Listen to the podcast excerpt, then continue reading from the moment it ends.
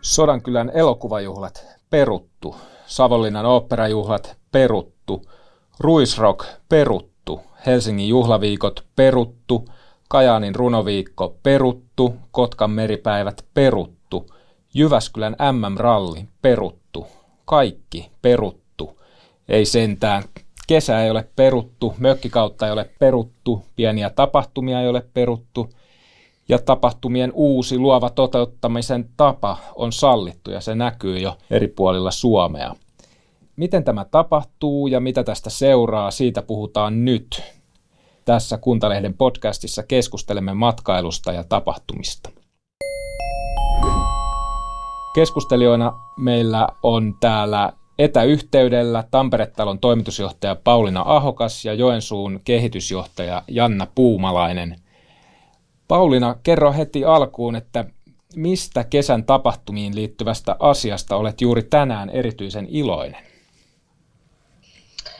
Tänään olen erityisen iloinen siitä, että ollaan saatu eilen avattua Tampere-talo. Meillä on siellä ää, muutamakin tapahtumaksi, voitaisiin kutsua niitä. Et tuota, saatiin ekanakin vahvistettua maailman parhaimmaksi tapahtumakonsertti valokuvaajaksi tituleeratun Ralph Larmanin upea kesänäyttely Stars on Stage.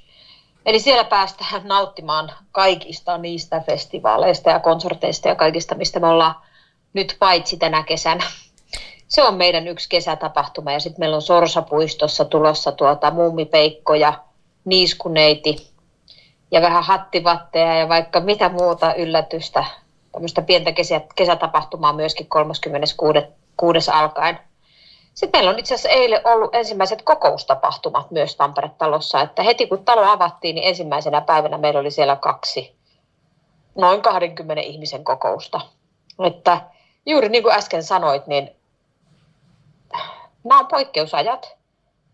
Me ei tiedetä, kestääkö tämä lyhyen aikaa vai kestääkö tämä pitkän aikaa. Mutta meidän mielestä se paras ratkaisu tähän on varautua siihen, että tämä voi kestää pitkänkin aikaa ja lähteä opettelemaan tätä kuuluisaa uutta normaalia. Me ollaan pari kuukautta jo tähän varustauduttu eri tavalla turvallisuutta ja, ja vastuullisuutta monella tapaa opiskellen ihan uudella tavalla. Mutta oli ihana nähdä niiden ihmisten ilmeet eilen, kun ne pääsivät tuota, siihen meidän aulaan ja muumimuseoon ja muumimuseon lukukirjastoon ja, ja tuota, siinä oikein muutama ihminen tuli kiittämään, että ihanaa, että on nyt jotain sisältöä. Eli mä iloitsen siitä, että nyt on jotain sisältöä. Hienoa. Tämä on tosiaan kuulostaa ja itse asiassa itse, itsestäkin tuntuu eräänlaiselta jonkin uuden aikakauden alulta, kun tuota, ainakin yksi vaihe tästä koronakriisistä on selätetty, mutta tosiaan kuten sanoit, niin tulevaisuutta ei vielä tiedä, että mitä tästä seuraa ja mihin mennään. Mennään Joensuuhun. Janna Puumalainen, miten koronatilanne on mullistanut Joensuun kesäsuunnitelmat ja mistä, mistä sinä iloitset tällä hetkellä? Joo, hyvää päivää kaikki. Todellakin tuota, Ilosaari Rock on tietysti meidän iso tapahtuma, joka on peruttu ja, ja sen talousvaikutus yksin on noin 15 miljoonaa euroa. Eli se on tietysti niin kuin valtava iso juttu. No, no vähän niin kuin tuota Pauliina tuossa sanoi, niin mä iloitsen, että museot on saatu auki heti ensimmäisenä päivänä. Piti itse rynnätä meidän taidemuseoon, joka on siis meidän niin kuin, kaupungin kokoa huomattavasti merkittävämpi. Että, että meillä on esimerkiksi Suomen suurin kiinalaisen taiteen kokoelma ja, ja paljon kansainvälistä taidetta, kiitos lahjoitusten. Että mä luulen, että näistä alueellisista taidemuseoista me ehkä ollaan niin kuin viidenneksi merkittäviin Suomessa noin niin kuin sisällön puolesta. No, no sitten mä oon tietysti iloinen, että, että meidän niin kuin ykkösbrändi Koli on, on siellä, missä se on aina ollut, että siellä ei niin kuin peruskallio hirveästi horju, oli korona tai ei, se on Euroopan, Euro, ei kun maailman vanhinta peruskallio itse asiassa. Ja tuota, meillä on tuo Botania, joka on tämmöinen trooppinen perhospuutarha, josta on tullut tämmöisten niin kuin pienempien tapahtumien, tapahtumien paikka, niin se on ilahduttavasti saatu, saatu kanssa auki ja se on uudistunut mä luulen, että, että ihmiset käy siellä nyt, nyt niin kuin tavallista paljon enemmän ja siellä on todella luova johtaja, tämmöinen valotaiteilija Kari Kola. Ja tuota, tietysti on iloinen tästä, meillä on joki keskellä ydinkaupunkia ja siihen ollaan niin kuin viimeisen kymmenen vuoden aikana investoitu siihen ympärille tosi paljon yksityisiä asuntoja ja, ja kaikkea muuta. Et siitä on tullut tosi namu. Niin tuota, yleensä ihmiset, kun ne nykyisin tulee Joensuuhun, ne ihan yllättyy, koska ne kuvittelee tulevansa pikkukaupunkiin ja, ja täällä näyttää aika hienolta. Meillä on täällä mukana myös Kuntalu, Kuntalehden päätoimittaja Markku Vento. Tervetuloa Markku mukaan. Kiitos, kiitos. Hienoa, että olet päässyt paikalle. Sinua on odotettu tänne studioon. Markku, mä tiedän, että sä tykkäät hakata halkoja kesämökillä. Onko koronakriisi vaikuttanut mitenkään sun mökkeilyyn? Mä hankin uuden kirveen, että se oli se tota, vanha, vanha kanadalainen tota, halkaisukirves, niin sen hikkori, hikkori tuota, varsi näytti niin pahalta, että oli pakko hankkia yhden talven puun ö, myrskyn kaataman kuusen varalle. Mutta sen verran tietysti se, tämä korona, korona vaikuttaa siihen, että mulla on mun 92-vuotias äiti, joka on tuolta Jojensuussa itse asiassa käynyt, käynyt tota sairaanhoitokoulua 50, 40-50-luvulla, eli 92-vuotiaana on nyt Emäsalossa mökillä Evakossa, mutta siellä nyt ei ihan tälleen niin kuin kansantansseja hänen kanssaan pääse tanssimaan, pitää olla turvaetäisyydet, mutta talo, mök, hirsitalo pitäisi maalata ja, ja, ja sitä, sitä tota, kivijalkaa muurata umpeen. Sitä sun tätä, kun ei tule nyt lähdettyä ulkomaille. Eli, eli siellä tulee nyt sitten laatuaikaa vietettyä useammankin hikipisaran edestä. Niin, tämähän taitaa olla maanlaajuinen ilmiö suorastaan ja voi olla, että se kiihtyy, mitä on tässä kuullut mökkimenekin kasvusta. Joo, saa nähdä se tota, tässä, tässä tota, puhutaan kesäkissoista ja, ja tuota, pelätään, miksei kesäkoiratkin, että nyt kun on tämä korona, ihmiset ovat kovasti hankkineet itselleen lemmikeitä, aina syksyllä sitten pelätään, että kesäkissat hylätään. Toivottavasti samalla tavalla ei käy kesämökeille. Tosin, tosin tietysti niitä, niitä tuota, laitetaan talviteloille ja tällä tavalla, mutta, mutta meillä on niin lähellä se tässä 60 kilometrin päässä, että siellä, siellä on mukava, mukava olla. Mm. Joo. Ö, tota, kuitenkin hyvin monen, sulla on siis mökki täällä Uudenmaan sisällä, sä oot päässyt sinne liikahtamaan, mutta monella on monen mökkeilyyn kevään aikana vaikutti tämä suositus olla ylittämättä tiettyjä maakunnallisia rajoja Etelä-Suomessa etenkin. Ö, kriisin ollessa siinä alkuvaiheessa kuumimmillaan puhuttiin jopa tämmöisestä pelosta, että uudelta maalta mökkeilijät levittävät mahdollisesti virusta ympäri Suomea mökkipaikkakunnille ja kuntajohtajatkin vetosivat ihmisiin, että nämä pysyisivät kotona, mutta nyt, nyt kesän lähestyessä ensinnäkin pandemiatilanne on muuttunut ja mökkikausi lähestyy. Ja nyt kunnissa toivotaan, että mökkiläiset tulevat ja tukevat muun muassa niin, niin hyvin kuin mahdollista paikallisia elinkeinoja, joihin tämä kriisi vaikuttaa väistämättä. Yksi näistä vilkkaista mökkikunnista Suomessa on Puumala, jossa on enemmän kesäasuntoja kuin on kunnassa asukkaita. Puumalan kunnanjohtaja Matias Hildeen kertoi, miltä Puumalan kesä näyttää ja miten koronakriisi vaikuttaa kunnan mökkiläisten varaan laskeviin elinkeinoihin. Kuunnellaan tähän väliin Matias Hildeenin haastattelu. Puumalan kunnanjohtaja Matias Hildeen. Puumalassa on enemmän kesämökkejä kuin asukkaita. Millä mielellä olet seurannut koronakriisin aikana ja erity- erityisesti tässä kesän lähestyessä sitä, millaisia suosituksia kotimaan matkailusta on annettu viranomaisten ja hallituksen taholta?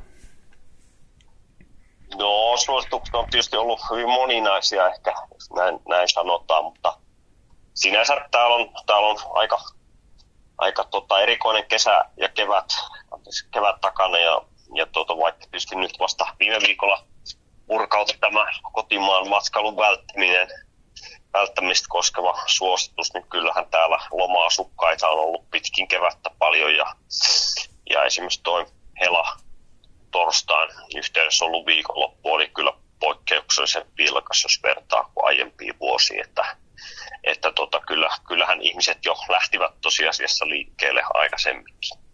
Kyllä. Kuinka, kuinka suuri helpotus, tai onko tämä niin helpotus tavallaan kunnalle, että tota, ihan nyt kuitenkin viralliseltakin taholta on ikään kuin annettu lupa sille kotimaassa matkailulle, ja toisaalta tietysti taas kehotettu suosimaan nimenomaan kotimaan matkailua. No kyllähän se monelle yritykselle on, on tosi tärkeää, että täällä, täällä tietysti se, se sesonkin, kun on se kesä, niin kyllähän se monella tapaa tietysti sitä niin kuin varmasti tuo niin kuin vakaammaksi ja, ja sellainen niin kuin tietyllä tapaa tulee se, se ajatus, että, että se on, on sellaista, mihin ihan hyvin voi, voi tota panostaa. Että kyllä sen tiedän tietysti, monet yritykset on pikkasen pitänyt niin kuin, tuota kantta, kantta sitten kattilan päällä, että eivät ole kovin aktiivisesti markkinoineet, markkinoineet ja, ja tota, ihan, ihan näistäkin syistä. Että totta kai sellainen niin kuin tietty huojennus siinä varmaan nyt tuli ja, ja tota, uskalletaan sitten, sitten rohkeus markkinoida, mutta kyllä tietysti myös näkyy edelleen tämä hyvin, hyvin laajasti, että, että tota, näitä rajoituksia meillä ja varovaisuutta pitää noudattaa. Meillä on tietysti profiilikin aika sen tyyppinen, että, että meidän matkailu kunta, niin kuntana, niin meillä, meillä niin aika pitkälti tämä on tällaista koronaturvallista, että, että se on kuitenkin hyvin tämmöistä niin kuin hajautunutta ja pistemäistä ja, ja näin, että, että siinä määrin niin kuin tämä, tämä, nämä niin kuin vaikutukset sitten on vielä hyvin, hyvin niin kuin arvelluttavia, mitä, mitä niin kuin mahdollisesti tulee tapahtumaan, tapahtumaan sitten, että silleen varovaisen myönteisesti tässä kuitenkin tällä hetkellä katsotaan kesää kohti. Eli toivotatte normaalin tapaan tervetulleeksi myös uudelta maalta esimerkiksi mökkiläiset? No kyllä on ja kyllähän täällä on, on koko ajan käynytkin runsaasti loma-asukkaita ympäri mm. Suomea ja myös, myös toki uudelta maaltakin, että, että tota, tietysti siinä vaiheessa varsinkin kun rajoitukset tuolta rajoilta poistettiin, niin, niin, niin tuota, toki, toki ihan, ihan turvallisin mielin tässä ollaan näkyykö tämä pandemia tai sen, sen mainitsitkin tuossa, että jotkut vähän jo liike-elämässä on näkynyt nämä rajoitukset sun muut, mutta tota, kesän aikana suunniteltuja tapahtumia, niin minkä verran vaikuttaa tällaisiin kesätapahtumiin Puumalassa tämä tilanne? No kyllä se vaikuttaa paljon. Että kyllä meillä, niin kuin, kyllähän meilläkin on peruttu hirmu määrä tapahtumia hmm. nyt, nyt vähintään sinne heinäkuun loppuun ja, ja voi olla sitten vielä myöhemminkin. Että kyllä se niin kuin näkyy tosi merkittävästi. merkittävästi ja meillä se tapahtumatarjonta tietysti tukee hirveän paljon sitä koko kesää ja, ja siinä määrin se on, on niin kuin kurja, mutta, mutta todellakin niin kuin on siihen suuntaan taas sit viety koko ajan, että, että kehitetään, kehitetään tilalle niin kuin sellaisia tapoja nauttia kesästä, mitkä, mitkä paremmin kuin sopii, sopii tähän aikaan, mutta, et, et kyllä, kyllä se niin kuin, totta kai harmittaa tosi paljon, paljon mutta tuota, Pumossa aika hyvä lomailla kuitenkin, vaikka, vaikka isoja tapahtumia ei sinänsä, sinänsä olisikaan, mutta tapahtumajärjestäjille on, on tosi kurja, kurja tilanne toki, että, että kaikki sitten siirtyy, siirtyy eteenpäin, että, että kyllähän se niin kuin iso, isku, iso isku on, on siinä määrin, mutta, mutta aika hyvin on sitten niin kuin kehitetty sitä vähän korvaavaa toimintaakin, että, että ei ole niin kuin täällä ainakaan tulee jääty kovasti makaamaan. Ja tuossa kun ollaan niin kuin esimerkiksi meidän yrityksiltä pyydetty, pyydetty tota, mm, erilaisia niin kuin, niin kuin, tietoja heidän omista kehitystoimistakin vaikka, niin kyllähän ne tosi moninaiset on ollut, että moni, moni yritys kyllä, kyllä niin kuin on, on hyvin sopeutunut tähän muuttuneeseen tilanteeseen. Siinä puhui Puumalan kunnanjohtaja Mattias Hildeen kertoi vähän, miltä Puumalan mökki skenessä näyttää tällä hetkellä ja kesää odottaessa. Janna Puumalainen toimit myös Pohjois-Karjalan matkailua edistävän Visit Karelian hallituksesta, hallituksessa. Miltä Matias Hildenin näkemykset kuulostivat ja mitä kuuluu Pohjois-Karjalan mökkikesään? Joo, kiitoksia. On tosiaan tuo Visit Karelia hallituksen puheenjohtaja ja, meillä tosiaan tuo Kolio ykkösbrändi ja siitä on aloitettu tämmöinen tämmöinen tuota, uuden tyyppinen oli Love-kampanja ja, ja tuota, sen verran on tiedossa, Lomarangas on ylivoimaisesti suurin mökkejä vuokraava yritys, yritys Pohjois-Karjalassa, niin heillä oli viime vuosi ennätysvuosi ja, ja e, tämän kesän varaukset on nyt jo noin 20 prosentin, prosentin kasvussa, että mökkikesä näyttää kyllä tosi aktiiviselta. Että itse mökkeilen tuolla 30 kilometrin päässä Joensuusta. Viinijärvellä on saaressa oma pieni saari, jossa on oma pieni, hyvin alkeellinen mökki, mutta se on niin kuin itselle tämmöinen rakas paikka. Ja varmaanpahan siellä tänä kesänä tulee pikkusen enemmän, enemmän sitten oltuakin. Mutta se, mikä meillä tietysti isosti vaikuttaa, niin meillä niin kuin vuositasolla tuo Venä, meillähän tässä tunnin pää, ajon päässä Joensuusta niin on Wärtsilä-Niiralla raja-asema, joka on normaalisti 24-7 auki ja semmoinen 1,2 raja, miljoonaa rajaylittäjää vuodessa. Niin nyt ei todellakaan ole, että kun siitä vaan käytännössä tämä ammatti- ja rahtiliikenne pääsee läpi. Ja, ja tuota, 2013 oli ennätysvuosi, silloin venäläisten turistien arveltiin jättävän tänne Joensuun seudulle noin 60 miljoonaa euroa. No siitä se sitten tuon öljyhinnan pudottua ja, ja tämän Ukrainan tapahduttua, niin tippui jonnekin kolmannekseen ja nyt on ehkä noin 30 miljoonaa euroa vuositasolla. Ja meillähän paljon niin kuin venäläisiä tulee paljon myös mökkeihin. Mutta sitä tietysti nyt korvaa tämä suomalaisten into tulla. Että, mutta meillä niin kuin per hetki ja aika paljon euroja jäämättä tänne alueelle niin kauan kuin tuo, tuo raja on kiinni. Mm. Tuo on kiinnostava, miten tuo mökkien vuokraus kehittyy. Itsekin olen muutamaa myyntiilmoitusta klikkailut, mutta päädyn ainakin toistaiseksi menemään edelleen vuokralle kesämökkiin Kustaviin, jossa on oltu perheen kanssa muutamana kesänä jo. Ja itse asiassa huomasin, että Pohjois-Karjalassa näköjään yksi mökin vuokranut on Juuan kunnanjohtaja Markus Hirvonen, joka kertoi tuolla Twitterissä, laittoi kuvia ja kertoi vuokranneensa sieltä Pielisen, Pielisen rannalta mökin, jonka laiturilta voipi katsella sinne Kolin suuntaan järven toiselta puolelta. Hienot näkymät muuten myös siellä Kolin vasta rannalla. Paulina, oletko... Mulla olisi siellä, Janna kommentoi, että mulla olisi siellä samalla rannalla rakentamaton mökkitontti, mutta en mä tiedä, jaksako ainakaan tähän hetkeen ruveta uutta pistämään. Okei. Okay. No mutta sähän voit tota, vuokrata sitä tonttia vaikka Kuntalehden podcastin välityksellä, pistät ilmoituksen. Joo, ja, siis on sukuhistoria sijoittu niille seuduille ja, ja isän suku on ollut siellä niin kuin, iät ajat näitä pielisen luotseja, että mulla on semmoinen niin kuin, vaikka en ole meren äärellä, niin hyvin vedellinen tausta. Ja se on tietysti kun täällä Pohjois-Karjalassa, kun me ollaan keskellä järviä ja keskellä metsää, niin, niin, niin kuin semmoinen ihan, ihan nautittava mahdollisuus. Pauliina, oletko sinä mökki-ihminen? Millä mielellä olet seurannut tätä keskustelua möki, mö, mökkeilystä? Joo, siis tuota, miten mä nyt tuohon sanoisin, että, että mä nautin ihan hirveästi, jos mä pääsen jonnekin mökille vieraaksi. Mä tuota, mielelläni autan siellä ja vien sinne valtavat ruuat ja hoidan, hoidan kaikki asiat, kunhan mä en ole vastuussa mistään mökistä itse. Et tuota, meillä on suvussa yksi mökki, joka on tuota, meidän mun sisaren tyttäreni vastuulla ja siellä, siellä on ihana mennä käymään jossakin vaiheessa, mutta, mutta, mutta tässä on näissä omakotitaloissa tässä on ihan riittävästi hommaa, että tosi onnellisena on jättänyt mökkivastuut muille, mutta rakastan kyllä mennä saunomaan joidenkin ihmisten mökille ja varmasti sen teenkin.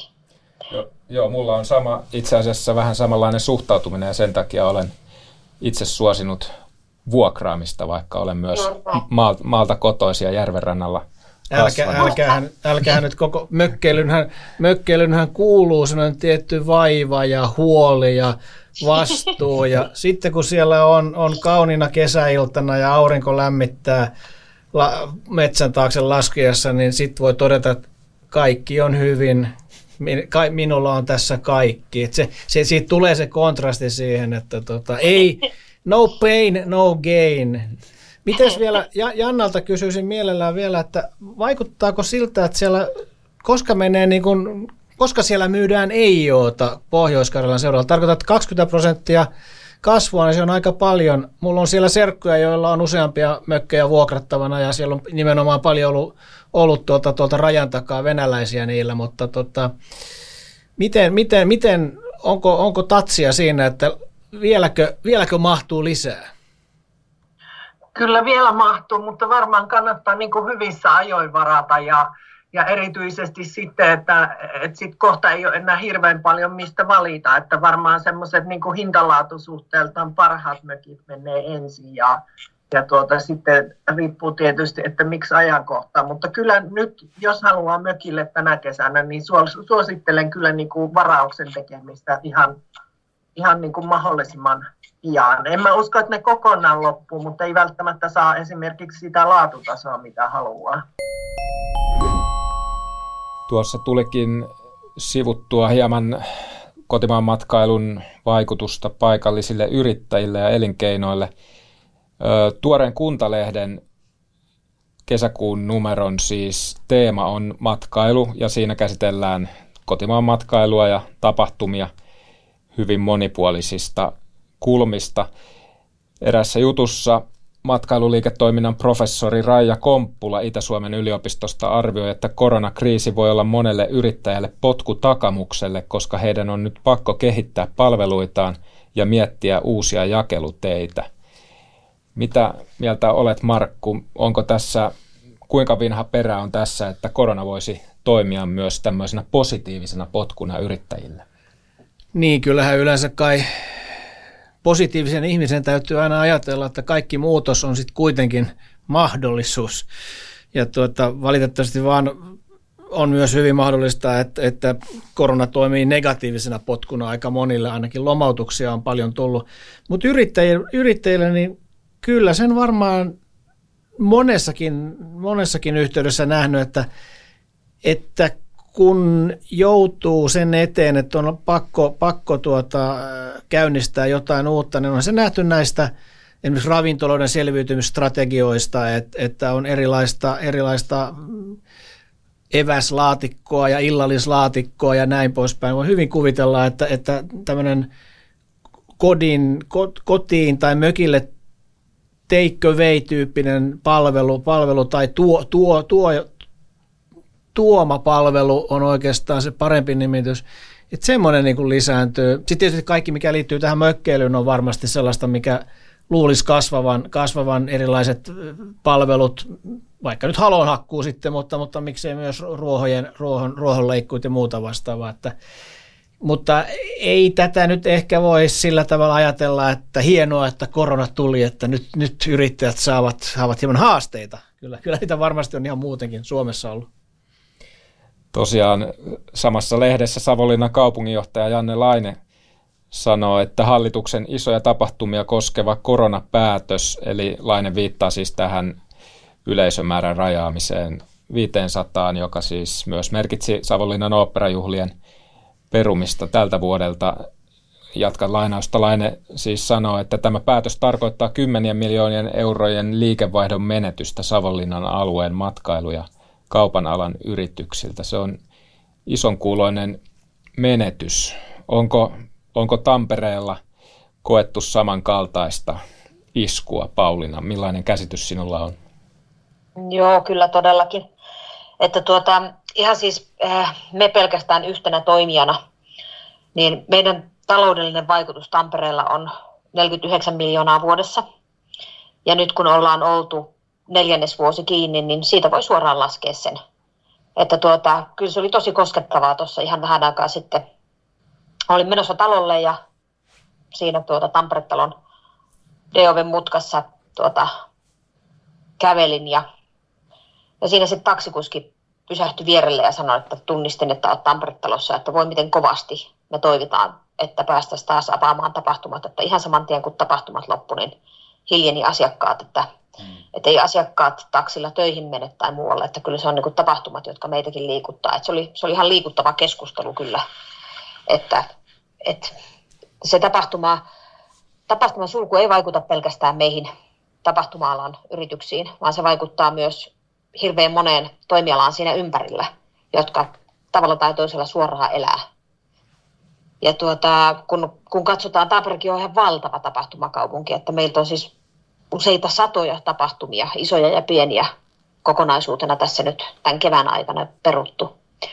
Mutta tuossa äsken kuuntelin tuota keskustelua, että, että kun on tilanne, jolle ei voi mitään, niin ei voi jäädä pelkästään surkuttelemaan, että kaikki me ollaan tehty parhaamme. Meilläkin on erilaisia tapahtumatyyppejä.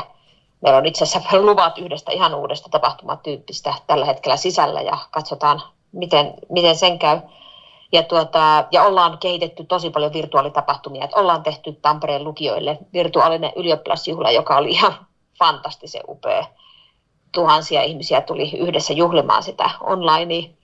Ja tuota, ja ollaan tekemässä nytkin kesän aikana erilaisille asiakkaille semmoisia niin puolivirtuaalisia, että osa ihmisistä on läsnä Tampere-talossa ja osa on sitten virtuaalisesti mukana. Ja tavoitteena on nyt syksyllä lähestulkoon kaikille meille konserteille tehdä tämä. Mutta faktahan on se, että niitä taloudellisia menetyksiä nämä ei korvaa. Mm. Että mekin ollaan 16 miljoonaa meidän liikevaihto, me ollaan niin käytännössä katsoen lähes täysin tulorahoitteinen organisaatio tälle vuodelle siis budjetoitiin 16 miljoonaa liikevaihtoa. Ja meillä on 7 prosentin julkinen tuki meidän toiminnalle, toiminta-avustus 7 prosenttia niin kuin siihen, siihen päälle, tuota, siis 900 000 tällä hetkellä vähän rapiat. Niin sitten kun kaikki tulot lakkaa, niin se kehittäminen on myös melkoisen haastavaa, että kyllä meillä on niin kuin monella tapaa ihan suoraan sanottuna aika tiukilla ollut se pieni, pieni ryhmä, joka on sitten yrittänyt eri, erilaisilla lomautuksilla tehdä ja kehittää näitä uusia tapahtumatyyppejä. Että tuota, ei se tulorahoitteisille organisaatioille, se ei ole kauhean, ei, ei voi nähdä pelkästään positiivisena, että on niin sanotusti kehittymisen mahdollisuus. Et tuota, mutta niin kuin sanottu, että ei voi jäädä tulemaan makaamaan eikä pelkästään voivottelemaan, että eteenpäin on mentävä ja, ja sitten katsottava, minkälainen tämä tämä meidän toistaiseksi oleva uusi normaali on ja minkälaisia asioita siinä sitten onnistutaan tekemään itse, itseäni kun ajattelen, että aina joka vuosi kesä on ollut joku tietty ulkomaan matka, se on sitten ollut viikon tai kahden ja näin, ja sitten sen jälkeen on sitten just oltu mökillä tai, mutta tänä vuonna kun sitä ei ole, niin selvästi olemme lähdössä ympäri Suomea pyörimään jonnekin, eli, eli millaiset oletusarvot esimerkiksi sitten, sitten tota Joensuussa teillä on silleen, että, että sinne suomalaiset ryntäävät Joen kaupunkiin tutustumaan ihan juuri taidemuseoihin ja aistimaan sitä, sitä välitöntä karjalaistunnelmaa ja, ja näin poispäin? No kyllä mä veikkaan, että nousua tulee jo paljon, koska tuota, jos nuo lomarenkaan varaukset jo tässä vaiheessa yksi on 19 prosenttia plussalla ja jos nyt sitten hotellit alkaa saada niin kuin avautua ja niin edelleen, niin kyllä mä luulen, että paljon, koska, koska tuota, tuli mökkiläinen minne päin Pohjois-Karjalassa tahansa, niin, niin vaikea kuvitella, että ei kävisi vaikkapa päiväseltään Joensuussa. Tekihän sitten mitä tahansa, mutta tuota, meillä on kuitenkin maakunnan parhaat ravintolat ja niin edelleen tässä, niin, niin, niin kyllä mä, pitäisikö villisti veikata, että kolmasosa enemmän kotimaisia kuin aiemmin tänä vuonna. Voi olla puoletkin. Hyvä, hyvä. Saapa nähdä. Markku, oletko käynyt Kaustisen kansanmusiikkijuhlilla koskaan? En, ja jossain vaiheessa vielä, no kymmenen vuotta sitten ajattelin, että se on sitä, sitä tota, viulun vingutusta ja näin, mutta nyt kun siihen on, on tuota, esimerkiksi Yleisradion erinomaisen tarjonnan kautta tutustunut, niin sieltähän löytyy suistamon sähköä ja kaikkea muuta tämmöiselle ikinuorelle ihmiselle su- suunnattu suun, tai sopivaa musiikkia. Että kyllä niin kuin vähän harmittaa, että se tänä vuonna jää väliin, väliin tuota, mutta onneksi uusintoja tulee tietysti radiosta.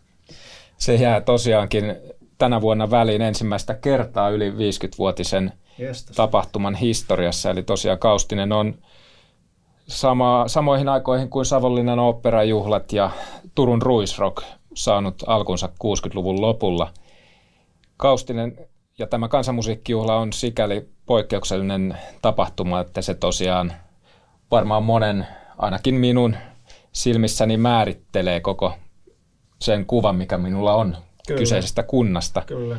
Se on siitä, juhlasta tuttu Suomessa ja myös ulkomailla, mutta tänä vuonna sitä ei järjestetä. Mennään kohta lisää tapahtumakeskusteluun, mutta kuunnellaan ennen sitä, mitä Kaustisen kunnanjohtaja Arto Alpia kertoo kansanmusiikkijuhlan perumisen vaikutuksista. Kaustisen kunnanjohtaja Arto Alpia, kuinka kova isku kunnalle on se, että Kaustisen kansanmusiikkijuhlat peruttiin? No kyllähän se iso juttu on, koska yli 50 vuotta joka vuosi on juhlia pidetty ja siitä on tullut sellainen oikein, se on iso asia ollut meille, että tuumattukin aina, että kausella eletään aikaa ennen festivaalia ja aikaa festivaalien jälkeen, että mistähän se vuodenvaihde nyt tulee, kun, kun ei ole festareita. Okei, eli se on, se on todella, itse asiassa katsoinkin, että siellä festivaalin kotisivuilla on, että pienen kylän suuri juhla määritelty näin se. Mistä? Kyllä, se, kyllä se on, se on semmoinen yhteinen asia paikkakuntalaisille, että kaikki laittaa pihansa kuntoon ja, ja nurkat kuntoon ja tuota, niin ollaan, se on, se on, se on nimenomaan semmoinen yhteinen ja yhdistävä juttu tämä juhlat ollut kausislaisille voisi kuvitella, että juhlilla on merkitys tai suuri merkitys myös paikalliselle elinkeinolle. Osaatko yhtään arvioida, että millainen takaisku tämä no, saattaa olla? Kyllähän meidän kauppaliikkeet sanoo, että siinä on niin kuin yhden, se on 13 kuukausi, eli, eli yhden kuukauden myynti lisää vuoteen. Ja tuota, meillä toki tuossa ihan kaavoituksen yhteydessä tehtiin ihan pari-kolme vuotta sitten tämmöinen kaupallinen selvitys, niin meillä kuitenkin Kaussalla joka toinen asiakas päivittäistavarakaupassa tulee kunnan ulkopuolelta ja erikoistavarakaupassa joka kolmas asiakas. Eihän nämä tietenkään nyt kaikki, kaikki juhlien tuomaa, tuomaa ole, mutta, että, mutta tässä liikkuu väkiä ja tästä on muodostunut semmoinen alueellinen kaupallinen keskus kuitenkin. Mikä on Kaustisen kunnan rooli festivaalissa?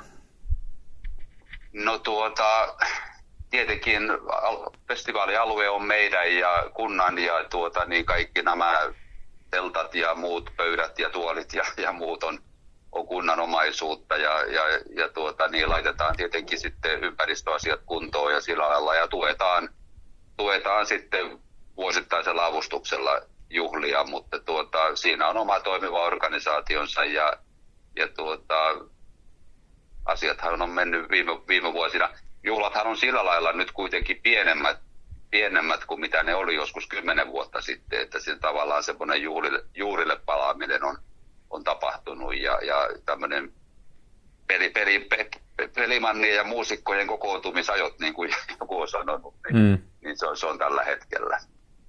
Okei, okay. kyllä.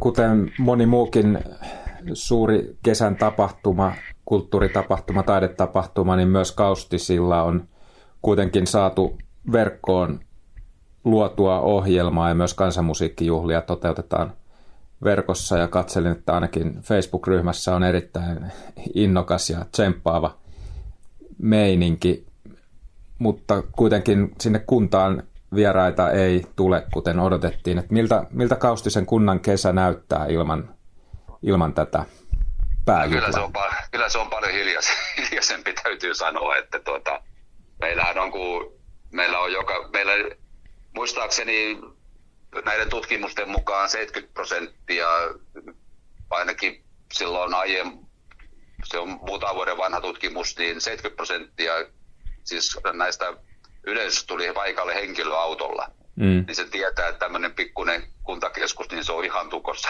joka, joka puolue autoja sillä lailla, mutta se on myös semmoinen elämä, elämän merkki ja, ja kuitenkin sitten se, että meillä siis se yleisö, mistä se tulee, niin se on tämä Keski-Pohjanmaa ja sitten Uusimaa. Pääkaupunkiseutu on, on niin kuin todella hyvin. Toki siellä on paljon ihmisiäkin senkin takia tietysti, mutta se on hyvin edustettuna, edustettuna sitten. Ja, ja muistaakseni esimerkiksi uusimaalaisillakin se keskimääräinen viipymä oli neljä päivää, lähes neljä päivää täällä. Eli tuota, ajattelee, kun omalla autolla tulee ja saattelee vielä talousvaikutuksiakin, niin kyllähän siinä, kyllähän siinä neljän päivän aikana joutuu varmaan tuota, ostaa ruokaa ja tankata ja jotain muuta, jos omalla autolla tulee, niin tuota, kyllä sitä rahaa käytetään täällä kausella. Mm. Kyllä. Jonkun verran on julkisuudessa keskusteltu siitä, että miten tämä kriisi mahdollisesti luo jotain hyvää, uusia keinoja ehkä keksitään tai niin kuin nyt on festivaaleja on siirtynyt verkkoon, digiloikkaa ikään kuin siinäkin tapahtuu, mutta osaatko arvioida, että miten tämä kotimaan matkailulle tai teillä paikallisesti kaustisella, niin voiko tämä luoda myös jotain hyvää? No varmaan näitä niin kuin tänä päivänä hybridimallia sanotaan, Suomen hallituskin käyttää paljon sanaa, niin varmaan jotain tällaista, että on, on sekä, se, sekä tätä digijuttua että sitten ihan sitten tätä normaalia festivaalitapahtumaa. Mutta meillähän tosiaan tuo kaussilainen viulunsoitto on nyt Suomen kakkosehdok tai toisena menossa sinne Unescon aineettoman kulttuuriperinnön listalle. Eli kyllä me niin odotetaan siitä tällaista matkailua, siis ympärivuotisen matkailun lisääntymistä verrattuna, verrattuna tuota, niin tähän päivään. Mikäli tämä maailma nyt entiselleen nyt kuitenkin jossain vaiheessa palaa, että, että liikutaan eikä, eikä olla pelkästään tuota, nyt sitten striimauksia ja muiden varassa. Mutta se on aika iso juttu, kun suomalainen sauna on ykkönen ja kaustainen viulusoitto kakkonen niin siellä niin tuota, Suomen hallituksen tai Suomen esittämänä. Eli kyllä se jotenkin se kuvaa tätä kausen tärkeyttä myöskin. Kyllä. Eli teilläkin tämmöinen ikään kuin kansainvälinen toiminta tai tunnustus tai tunnettuus on tärkeä. Kyllä, ja Kausen kansanmurkijuhlathan on olleet heti alusta lähtien tätä vuodesta 68 niin hyvinkin kansainvälistä, eli, eli, eli, eli se, se kokoaa tämmöisen juurevan musiikin harrastajat. harrastajat. Ja tässäkin oli ihan tällainen pieni yksityiskohta, kun eräs tunnettu Keijun viulisti amerikkalainen, niin jäi tänne näiden matkustamisrajoituksien jälkeen jumiin tänne Kaustiselle ja hän on asunut täällä nyt sitten kuukausikaupalla ja myös tehnyt näitä streaming-keikkoja paikallisten muusikkojen kanssa ja muuten, että kaikkia tämmöistä hienoa syntyy, syntyy sitten rajoituksien syystäkin aina välillä. Noin, siinä kuulimme Kaustisen kunnanjohtajan Arto Alpian ajatuksia koronakriisistä ja sen vaikutuksesta kunnan tapahtumiin ja matkailuun. Pauliina Ahokas, Tampere-talon toimitusjohtaja. Tampere ja erityisesti sen kesä tunnetaan muun muassa Tammerfestistä ja teatterikesästä. Ne ovat nyt esimerkkejä tämmöisistä kuuluisista tapahtumista, jotka on siirretty tältä kesältä ensi vuoteen. Moni muukin tapahtuma on peruttu tai siirtyy, mutta kuitenkin Tampereella tapahtuu paljon ja kaupunkiin mahtuu myös pienempää vipinää ja kohteita, kohteita, jotka vetävät kävijöitä. Voitko kuitenkin jollain tasolla samastua tähän Kaustisen kunnanjohtajan Arto Alpian tuntemuksiin tapahtumien perumisen merkityksestä? Joo, todellakin. Tuota, ekanakin täytyy sanoa sinne Kaustiselle lämpimästi onnittelua. Se on hieno juttu se. Mikä se termi olikaan? kansanperintö ko, tuota, Unescon, Unescon aineettoman kansanperinnön kohde, muistaakseni. Näin se taitaa joo. olla, joo. Joo, tämä tuota, niin kuin, viulunsoitto, kulttuuri siellä, se on hieno juttu. Mutta joo, siis kyllä, tuota, kyllä voin samaistua monella tapaa, että siis yksi asia, mikä nyt voi sanoa hieno, hyvä asia, mikä on tullut tästä kriisistä, on se, että, että tässä kriisin aikana on tapahtuma-ala organisoitunut. Eli tuota, kaikki tapahtumatyypit, otetaan sitten kuin urheilutapahtumat, musiikkifestivaalit, kirkolliset tapahtumat, kulttuuritaloissa tai erilaisissa tapahtumapaikoissa järjestettävät tapahtumat, niin kuin ihan kaikki genret, mutta sitten kaikki myöskin tapahtuma-alalla toimivat erilaiset toimijat, että olipa sitten venue-operaattori tai tapahtumapromoottori tai teknisten palveluiden tuottaja tai turvallisuuspalveluiden tuottaja tai tai niin kuin tuota, tapahtumajärjestäjä tai tapahtumapalvelut. Koko, te, koko tämä sektori on organisoitunut nyt ja meillä on 10.6. järjestäytymiskokous tapahtumateollisuudesta. Ja se, mikä on ollut kauhean kiinnostavaa, on se, että meillä on niin tajuttu sitä oikeastaan ennen tätä, miten valtavan suureksi merkittäväksi teollisuuden alaksi tämä Suomessa kokonaisuudessaan on, on kasvanutkaan viime aikoina. Et mä oon tietysti musiikkialalla ja, ja tuota, sit tapahtuma ja niin tapahtuman järjestämisessä ollut itse aktiivisena ja siellä on, siellä on organisaatiot hyvinkin vahvat Suomessa. Mutta nyt kun me ruvettiin sit järjestäytymään ja tutkimaan tätä, niin Tanskassa, jossa toimiala on pienempi, niin ää, se on Tanskan kolmanneksi suurin teollisuuden ala. tapahtumateollisuus. Siellä he ovat järjestäytyneet muutamia vuosia sitten. Ja sanotaanko, että jo oli aikakin, että tuota, tämä on ollut meille hirveän tärkeää, vertaisoppimista, hyvien käytäntöjen jakamista, mutta myöskin sitä, että, että me niin ollaan itse havahduttu ja tajuttu se, että Suomen kansantalouden mer, tuota, kannalta, miten valtavan merkityksellinen tapahtuma-ala itse asiassa nykyään onkaan. Ja sitten me puhutaan pelkästään nyt oikeastaan tämän tapahtumateollisuuden omien yritysten liikevaihdoista ja, ja tuota, toiminnasta ja työllistävyydestä ja muusta. Mutta sitten kun ruvetaan katsomaan niitä kerrannaisvaikutuksia, niin sitten me huomataankin, että hups hups, tämähän onkin kansantalouden kannalta yksi, yksi ihan merkittävimmistä teollisuuden aloista. Et tuota, se on ollut semmoista positiivista kehittymistä tässä ja, ja, ja hirveän hyvä juttu on se, että, että nyt nykyään sitten myös viimeisen ku, vajaan kuukauden ajan näissä eri ministeriöiden ja aluehallintavirastojen ja, ja poliisin ja muiden eri viranomaisten kanssa yhteistyössä on nyt sitten toiminut tämä tapahtumateollisuuden edustajat, jotta ollaan päästy myös olemaan mukana niissä keskusteluissa ja, ja tuota, saa, saatu antaa se asiantuntemus, joka tähän tapahtuma-alaan liittyy. Mutta kyllä, kyllä se tosiaan, tuota, ää, mä tunnen, tunnen kyllä Kaustisen tuskan. Ja, ja sitten taas samaan hengenvetoon totean sen, että, että mä oon kyllä päättänyt ja perheen kanssa sopinut, että me pidetään tuota, aika tyytyväisenä itse asiassa tämmöinen kotimaan kesä ja tehdään aika paljon kaupunkimatkailua. Et me ekanakin tehdään se, mitä meillä on koskaan aikaisemmin Tampereella asuttaessa tehty. Et me ollaan täällä Tampereella nyt koko loma käytännössä. Et me käydään tuota Turussa ja me käydään Helsingissä ja, ja sitten tuota, eh, minnekä muualle me oltiin vielä menossa? Punkaharjulle joo. Mutta pakkohan siellä nyt on hyvänä käydä tuota, hotelli Punkaharjussa joka ei sitä voi jättää väliin. Mutta tuota, täällä on hirveän paljon kaikkea sellaista tekemistä, jota ei ole tullut tehtyä. Et, ää, Särkänniemeen on luvannut viedä lapset, 13.6. avautuu Särkänniemi ja, ja, ja tuota, viime viikonloppuna oltiin tallipihalla ja mennettiin huumaantua siitä tuomehajusta ja niistä ihanista kahviloista ja palveluista, joita siellä oli semmoinen Tampereella semmoinen historiallinen upea idylli.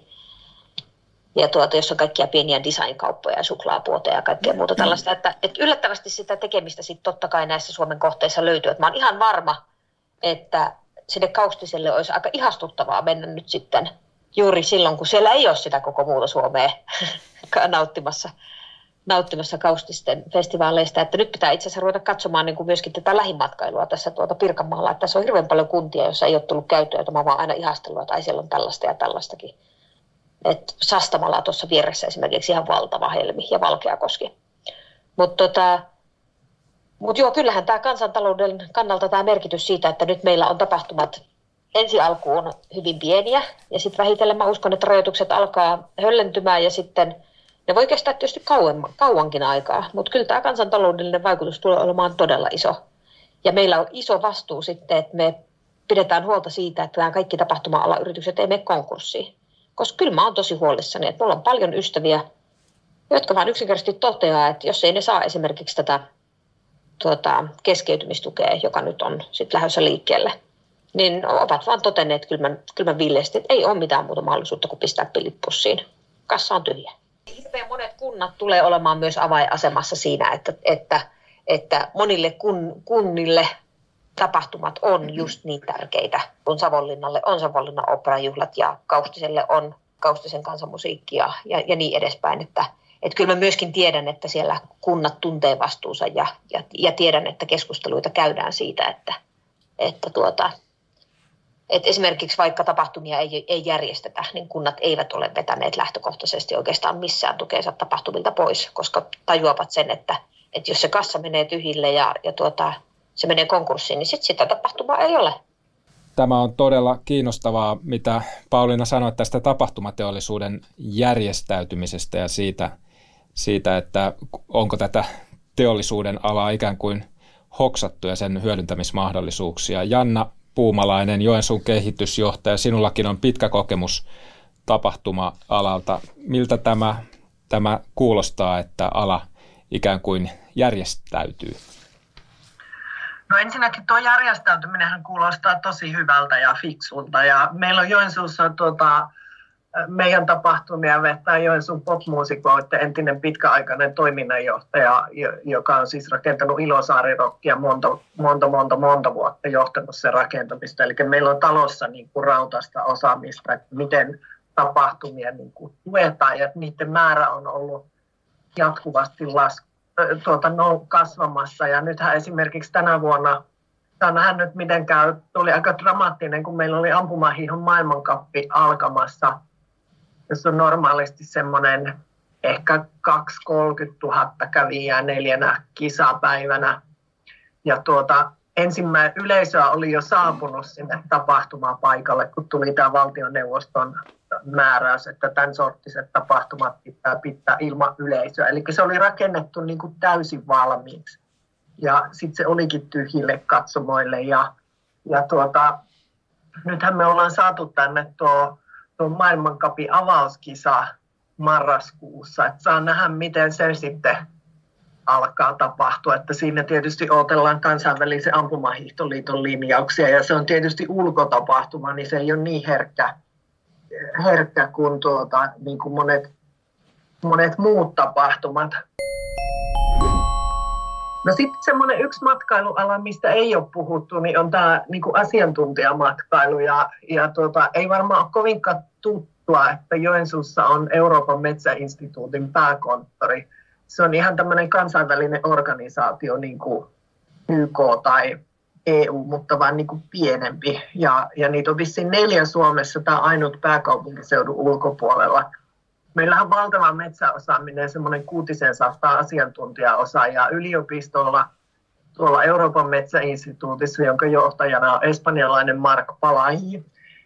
Sitten tuota, ammattikorkeakoulussa ää, ammatillisessa koulu, koulutuksessa. Todennäköisesti ollaan Suomen suurin keskittymä tämän sortista niin osaamista tässä, tässä tuota, tiiviissä paketissa. Ja, ja tuo, se konttori, missä EFI on, niin se on itsessään oikeastaan puurakentamisen arkkitehtuurin niin kuin monumentti. Se aikanaan jo, tuota, joku vuosi sitten, kun se valmistui, niin, niin valittiin Suomen kauneimmaksi puurakennukseksi. Mä luulen, että se on maailman kaunein puu, puutoimisto. Se on niin kuin aivan valtava ihana. Ja meillä on monta muuta. Joensuun Areena on, on tuota, oli valmistuessa reilu kymmenen vuotta sitten Suomen suurin, suurin tuota puurakennus. Ja, ja nyt sitten tämän osaamisen päälle, niin viime syksynä valmistui 14-kerroksinen puukerrostalo tänne, tänne tuota, tuohon Pielisjoen rantaan, rantaan tuota, sen uuden Ylisoutajan sillan, joka oli vuoden 2015 silta Suomessa ja siinäkin on tosi kaunis puurakenne. Niin tuota, se, se on ollut niin kuin semmoinen nähtävyys, että yli tuhat asiantuntijavierasta kävi jo niin kuin rakennusaikana. Ja, ja tuota, siinä on valtava hieno valotaide koko talon korkunen, kun se on 14 kerrosta, niin se täällä niin kuin näkyy. Et siitä on hetkessä tullut semmoinen kuva, jota ihmiset postaa. No se ei tietysti Suomen kesässä ihan hirveästi näy, mutta kyllä se taas näkyy, kun syksy on, mutta niin kuin yhtäkkiä ihmiset löysi ihan uuden paikan Joensuusta, joka on niin kaunis, että ne haluaa ottaa, ottaa tuota, siitä kuvan. Ja, ja tuota, meillä tietysti tämän osaamisen takia käy paljon sekä kotimaisia että kansainvälisiä niin kuin metsään ja puuhun liittyviä, liittyviä matkailijoita. Ja sitä, se on niin kuin koko ajan myös näyttää olevan kasvussa. Mä oon tota, teidän molempien kanssa Pauliina ja Janna ihan samaa mieltä tästä, että tota, ihmiset rupeaa näkemään lähemmäs tässä matkailussa kesäsuunnitelmien muuttumisen myötä. Mulla on itselläni semmoinen paha aukko yleissivistyksessä, että vaikka olen asunut Helsingissä jo aika pitkään, niin en ole vieläkään käynyt kansallismuseossa kertaakaan. Se on yksi tavoitteista jois, niistä turistikohteista, joissa aion tänä kesänä käydä. Onko Markku sulla mitään vastaavia luurankoja kaapissa? mä en ole käynyt koskaan Stadikan tornissa ja mä oon sentään syntynyt Helsingissä ja asunut siellä jonkun aikaa. Eli tyypillinen helsinkiläinen on just sellainen, joka ei ole käynyt näissä mm. turisti, turistikohteissa. Mutta tuota, kyllä tämä, tämä niin kuin, ö, lähelle katsominen, niin tämä on selvästi, jos ajatellaan, että, että onko se nyt kymmeniä vai satoja miljoonia euroja vuodessa, jotka, jo, joita suomalaiset ulkomaanmatkailussa vie, ne rahat menee käytännössä kaikki ulo, ulkomaille. Hmm. Ja nyt jos se raha jää Suomeen, niin tota, ja se on ihan mahdollista, että jää, koska, koska Suomessakin, Suomessakin paljon nähtävää on, niin kyllä nämä tämmöiset pienemmät, pienemmät tuota, tuota, kirkon kylät ja, ja, ja no, mulla on kaveri, joka kiertää varsinkin kirkon kyliä ja, ja sieltä on aina kuvaa sitten, sitten he käyvät paikallisen, paikallisen, tuota, paikallisessa kahvilassa syömässä paikallisen lörtsyn ja näin. Ja että mä jotenkin kadedin sitä, sitä ainahan löytää sieltä jotain semmoista persoonallista, eli, eli niin kuin tässä on tullut monta paikkakuntaa esille, niin, niin sieltä löytyy joku joki, joka virtaa, nätti silta menee yli, tai, tai sitten hautausmaa on pitoreski, tai, tai sairaalan rakennus. Suomi on täynnä löydettävää, ja mä oon ihan varma, että tänä vuonna, tänä vuonna niitä, niitä löydetään entistä enemmän. Pysytään vielä keikka- ja musiikkirintamalla, ja mennään siihen esiintyvän taiteilijan näkökulman kautta. Akapella yhtyeen Yhtye Club for Five on yksi tämän vuosituhannen suomalaisia musiikin menestystarinoita. Lauluyhtyeen perustajan jäseniin kuuluva Susanna Lukkarinen kertoi, miltä keikkakalenterin mullistuminen on tuntunut ja millaiseksi bändin 20-vuotisjuhlavuosi muodostui. Kuunnellaanpa. Susanna Lukkarinen Club for Fiveista. Miltä on tuntunut esiintyvänä artistina tässä kevään aikana nähdä koronapandemian pyyhkivän keikkakalenterin tyhjäksi perinteisistä esiintymisistä? No kyllähän se tuli aika äh, niin kuin yllättäen puun takaa, että tuossa vielä maaliskuun alussa me lähdettiin kiertämään tuon Ilmavoimien Big Bandin kanssa ympäri Suomea noita konserttisaleja ja sitten sattui just olemaan parin päivän tämmöinen keikkatauko ja näiden kahden päivän aikana tuli tämä tieto, että kaikki tämmöiset suuremmat yleisötapahtumat perutaan. Niin meillä peruntui siinä saman tien se loppu, loppukiertue ja siitä rupesi pikkuhiljaa tyhjeneen kalenteri niin kuin lähitulevaisuudesta ja kesän osalta. Että oli se kyllä aika erikoinen tilanne, sanotaanko näin. Mitä, mikä siinä oli päällimmäinen tunne? Oliko suru vai pettymys vai, vai mikä? No tota, ehkä semmoinen hämmennys lähinnä. Hmm että tuntui siis niin kuin todella absurdilta, koska ihan tämmöistä tapahtunut aikaisemmin, niin ei, ei niin kuin, oli ihan sellainen niin kuin, siis pölmistynyt olo, hmm. että mitä tässä nyt oikein tapahtuu. Ja, ja, ja, mm, ja sitten ehkä se voi olla, että se on niin kuin meikäläisen ihmistyyppikin, niin en, mä osannut, en ole osannut mennä mihinkään syviin vesiin.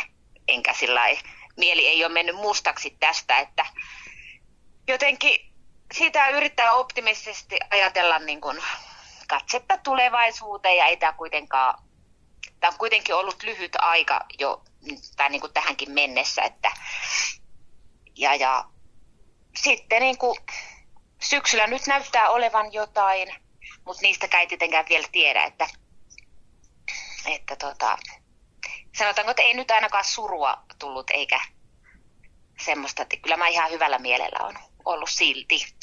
No niin, hyvä.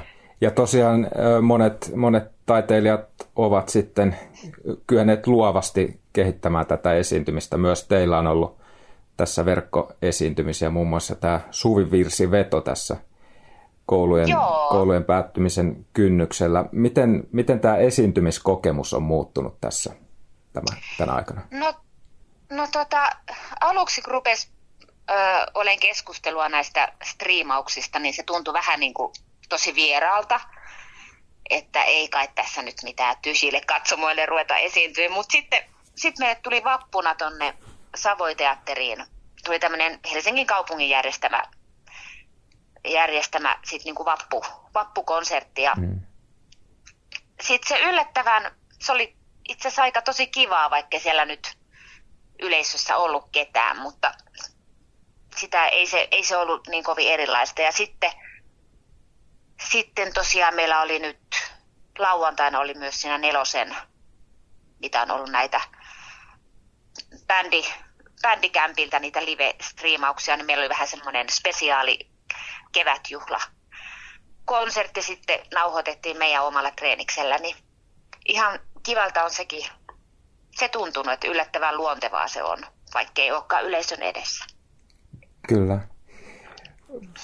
Toki varmaan artistien tilanteet vaihtelevat ja samoin tapahtumajärjestäjien tilanteet ja se mahdollisuus, että miten voi, niin kuin, miten voi niin kuin siirtyä verkkoon tai siirtää verkkoon jotain tapahtumia. Osaatko yhtään arvioida, että onko, onko tällä jotenkin niin kuin raskas vaikutus kenties taiteilijoille tai tapahtumajärjestäjille yleensä? No tota, tämä on vähän semmoinen ristiriitainen ehkä tämä koko striimaus. Ja jos, jos tämä jää tähän rinnalle, niin se varmaan niin kuin jeesaa osaa esiintyjistä. Mm. Esimerkiksi semmoisia, joilla on jo vähän niin sanotusti nimeä, jotka ihmiset tuntevat. Mm. Niin ehkä sen, sen tyyppisille artisteille se on niin kuin kiva lisä, mutta sitten jos ajattelee, miten paljon Suomessa on esimerkiksi muusikoita, jos nyt puhun pelkästään tästä musiikkikentästä, niin mm.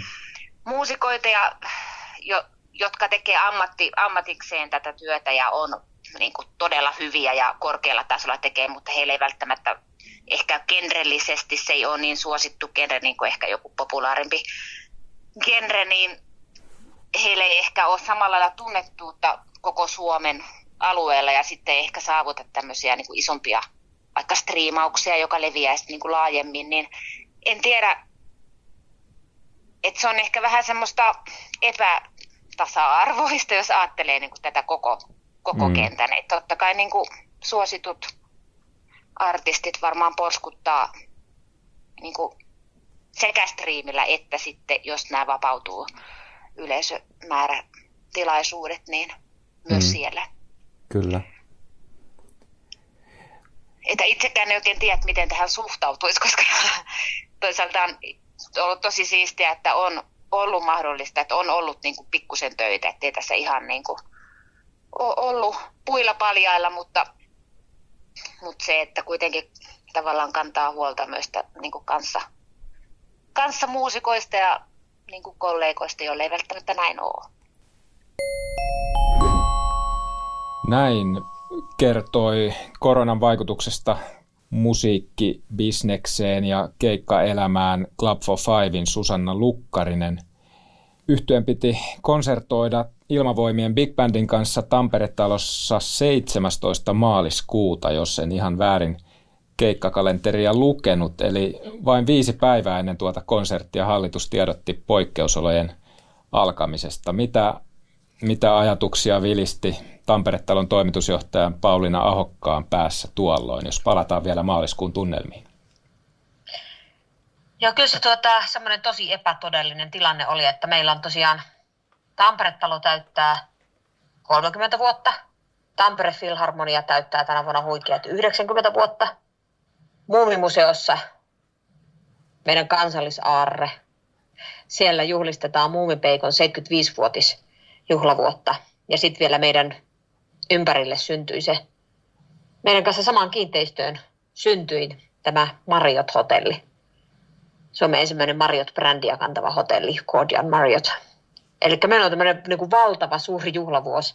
Meillä oli tammikuu kaikkien aikojen tammikuu ja tii, tuota, helmikuu kanssa kaikkien aikojen helmikuu. Että me oltiin ihan sellainen, että vau, tämä jo tästä juhlavuodesta tulee ihan käsittämättömän upea. Ja, tuota, ja mä muistan siinä helmikuulla, kun me vahvistettiin Kiinasta, siirtyi meille yksi valtavan iso viestinnän konferenssi kesäkuulle. Niin me silloin hallituksen kokouksessa ensimmäistä kertaa mietittiin, että onkohan tämä niin kuin ihan näin yksinkertaista, että pääseekö ihmiset sit matkustamaan ja miten tämä voi levitä. Ja, ja tuota, sitten kun tämä tilanne hyvin nopeasti eskaloitui ja lähdettiin juhlavuonna, tänä suurena juhlavuonna sitten sulkemaan taloa, niin kyllä se oli hyvin epätodellinen tunnelma – ja valtava huoli tuli kyllä sitten niin kuin kaikista artisteista, kaikista koko siitä ekosysteemistä, jota me ylläpidetään. Että niin kuin mä aikaisemmin jo todennut, että se ei ole pelkästään meidän yhtiö, vaan se on koko valtava ekosysteemi, Että kyllä siellä niin kuin tuota, huoli tuli, mutta siinä oli toisaalta niin paljon töitä. Et meilläkin oli niin kuin usean sadan tapahtuman siirto, kaikki sopimukset, sopimusten selvittämiset, miten se teknisesti menee, miten force majeuria käytetään ja sitten osassa tapahtumassa siirrot ja osassa kokonaan perumiset ja, ja sen vaikutukset sitten kaikkiin sopimuksiin ja rahaliikenteeseen ja muuhun, niin kyllä siinä oli vaan niin paljon töitä, että ei siinä niin kuin ihan hirveästi sitten loppujen lopuksi kerinyt miettimään tai ahdistumaan. Et tuota, että, mutta kyllähän se täytyy sanoa, että kyllä tämä 30-vuotis, suuri 30-vuotisjuhlavuosi tai, tai meidän tapauksessa suuri 195-vuotisjuhlavuosi on saanut aivan erilaisen käänteen kuin mitä me osattiin odottaa. Kyllä. Susanna Lukkarinenkin tuossa totesi, että, että tämän kriisin lopullisia vaikutuksia ei tiedä ja mitä, mitä kaikkea tästä seuraa, mutta pystyykö jotenkin arvioimaan, että miten, voiko tämä jotenkin muuttaa keikkailua tai tätä koko, koko kulttuurin kenttää tältä esiintyvän taiteen osalta? Onko mahdollista esimerkiksi, että kuten joitain yrityksiä pelätään menetettävän konkurssiin, niin tota, artistien kirjo ohenee, kun taloudelliset realiteetit ovat liian kovat? Niin, ja tuota, vaikea sanoa, että siis me, me Tampere-talossa ja useissa eri yrityksessä, jotka on joko meidän osaomistuksessa tai sitten meidän lähellä ollaan mukana tavalla tai toisella siinä toiminnassa, niin me ollaan, me ollaan lähdetty siitä, että että tämä kriisi voi tosiaan kestää hyvin kauankin. Että jos rokotetta ei löydy ja uudet allot aina vaan seuraa, niin tämä voi olla useita vuosia, jota tämä kestää. Toki jos se nopeammin loppuu, niin kyllä me siitä selvitään. Ei mitään ongelmaa. Mutta me varaudutaan siihen, että tämä kestää pitkänkin aikaa. Ja sen takia me ollaan lähdetty. Sen takia me avattiin eilen. Ja sen takia me ollaan päätetty, että me tehdään nyt tapahtumia. Ja me tehdään konsertteja, me tehdään äh, tuota, vaikka minkä kategorian tapahtumia. Et mekin tehdään niin kun ihan siis lasten konserteista populaarimusiikin konserttiin Tampere Filharmonian konsertteihin ja, ja sitten tuota, erilaisiin lasten tapahtumiin ja yritystapahtumiin ja, ja niin poispäin. se, se koko kirjo, minkälaisia ja Events Tampereen kautta ja Tavikonin kautta me palvellaan sitten niin lukuisia isoja konferensseja ympäri Suomen maan. Et mehän ei toimita yrityksenä pelkästään Tampere-talossa, vaan meillä oli viime vuonnakin 80 tapahtumaa myös Tampere-talon ulkopuolella. Niin tuota, kyllä me lähdetään siitä, että me lähdetään niin kuin rakentamaan sitä uutta toimintamallia. Pyritään siihen, että me pystyttäisiin edelleen sille koko ekosysteemille tarjoamaan elantoa ja myöskin ihmisille niitä elämyksiä. Et kyllä kun eilen jututti siinä meidän aulassa käyviä lipuostajia, niin siellä oli silleen, että en niin malta odottaa, kun pääsen Tampere Filharmonian konserttiin, että ihan millä tavalla tahansa te sen toteutatte ja mä pääsen livenä kokemaan sen elämyksen, niin lupaan, että me tullaan. Ja tuota, mm. että kyllä ihmiset kaipaa ihan niin kuin silleen janoaa yhteisiä elämyksiä. Et mä uskon niin kuin hyvin, hyvin vahvasti toisin sanoen, että meillä on tapahtumia ja meillä on tapahtumateollisuutta tulevaisuudessakin. Et kyllä se monella tapaa muuttaa muotoonsa, ainakin väliaikaisesti. Ja, tuota, ja sitten siinä vaiheessa, kun joko rokote on löyty, löytynyt tai tavalla tai toisella tämä virus on voitettu, niin sen jälkeen mä uskon myöskin, että, että tapahtumateollisuus nousee voimakkaampana kuin koskaan, koska se, sit se, se ihmisten valtava kaipuu siihen yhteisöllisyyteen ja kohtaamiseen ja, ja yrityksillä erilaisten sidosryhmien tapaamiseen ja, ja niin poispäin, niin se on, se on todella patoutunut siinä vaiheessa. Ja siis kyllä mun täytyy sanoa, että myöskin ihan henkilökohtaisesti, että, että kyllähän me tota, tässä nyt on kolme kuukautta eri tavoin niin kuin 7-12 tuntiin erilaisissa Teamseissa ja Zoomseissa ja vaikka missä roikkunut. Mutta en, mä vielä, en mä vielä minkään digitaalisen järjestelmän kautta koskaan ole saanut ihmiseen sellaista yhteyttä kuin ihan niin kuin fyysisesti, konkreettisesti kohtaamalla. Kyllä. Toisaalta tämä aika on tarjonnut, tai kun se on pistänyt taiteilijat keksimään uusia tapoja lähestyä yleisöä, niin yleisökin on saattanut päästä eri tavalla artistin lähelle. Ainakin omakohtainen kokemukseni on brittiyhtiö Palpin solistin Jarvis Cockerin lauantai-iltaisin pitämät Domestic Disco-lähetykset Instagramissa.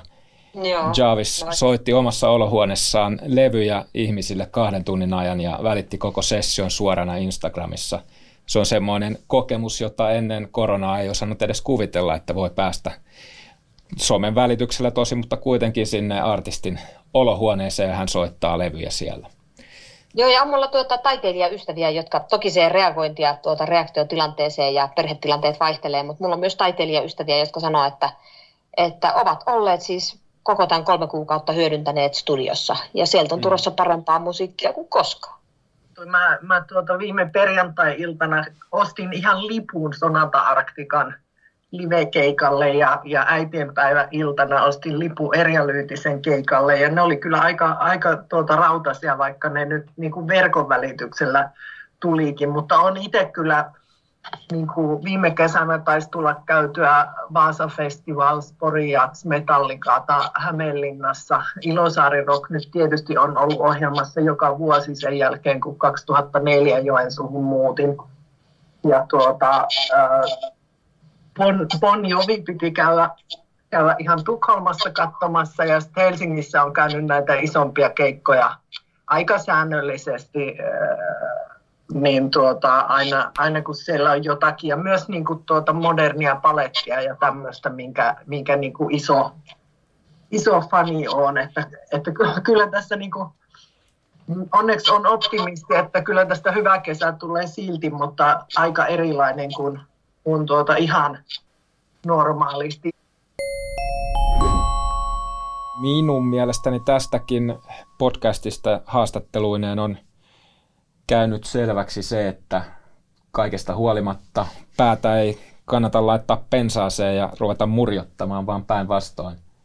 Kuten taiteilijat ja esiintyjät ovat luovineet eteenpäin, niin matkailun tulevaisuus ainakin kotimaassa näyttää ihan kohtalaiselta. Tuoreen kuntalehden haastattelussa Sodankylän kunnanjohtaja Päivi Virtanen sanoi, että kotimaan matkailu voi kasvaa pysyvästi koronakriisin seurauksena. Sitä tässä jo käsittelimmekin alussa. Markku, millainen kutina on tämän kaiken vaikutuksesta Suomen matkailulle? Kyllä, kyllä. Ilman muuta, ilman muuta kasvaa ja juuri tämä helmien löytäminen. Jokainen löytää oman helmensä, helmensä eli ne ei välttämättä ole niitä, mitkä on, mitä on suurella, suurella äänellä, äänellä mainostettu vuosikaudet ja vuosikymmenet, vaan nimenomaan lähelle meneminen ja tuo myös ihmisille tätä tiettyä läsnäolon keskittymisen kykyä, eli, eli pystytään katsoa sitä kauneutta, mihinkä, mihinkä missäkin, missäkin paikassa törmätään. Ja mä oon hyvin optimistinen tästä, että tämä niin kuin kohottaa kansakuntaamme entisestään myös kulttuurisesti. Ja voisiko olla niin, että tämä, tässä mainittiin jo tämä tapahtumateollisuuden järjestyminen, että samalla kun on pakko katsoa kotimaata vähän tarkemmin, niin ehkä nähdään myös se tapahtumateollisuuden merkitys paremmin. Voisi hyvin kuvitella, koska se on, tämä on hyvin mielenkiintoinen. Odotan innolla sitä, veikkaan, että tapahtumateollisuus, joka siis oli 10.6. oli, oli järjestäytymiskokous, että tulee jonkinlainen yhteenveto siitä, että kuinka suuresta toiminnasta ja teollisuuden alasta on kysymys, koska tämä sana teollisuus on tästä olennainen, olennainen asia. Se on suurta, suunnitelmallista ja taloudellisesti järkevää toimintaa ja tulee olemaan mielenkiintoista seurata, seurata miten se asottuu Suomen teollisuuskenttään. Olemme paketoineet erinomaisesti Suomen matkailua, tapahtumia ja koronakriisin vaikutusta niihin kesällä 2020. Suuret kiitokset vieraillemme Tampere-talon toimitusjohtaja Pauliina Ahokas ja Joensuun kehitysjohtaja Janna Puumalainen. Kiitos teille molemmille keskustelusta. Kiitos. Kiitos oikein paljon ja hyvää kesän jatkoa teille kaikille. Hyvää kesää teillekin. Kiitos. Hyvää kesää.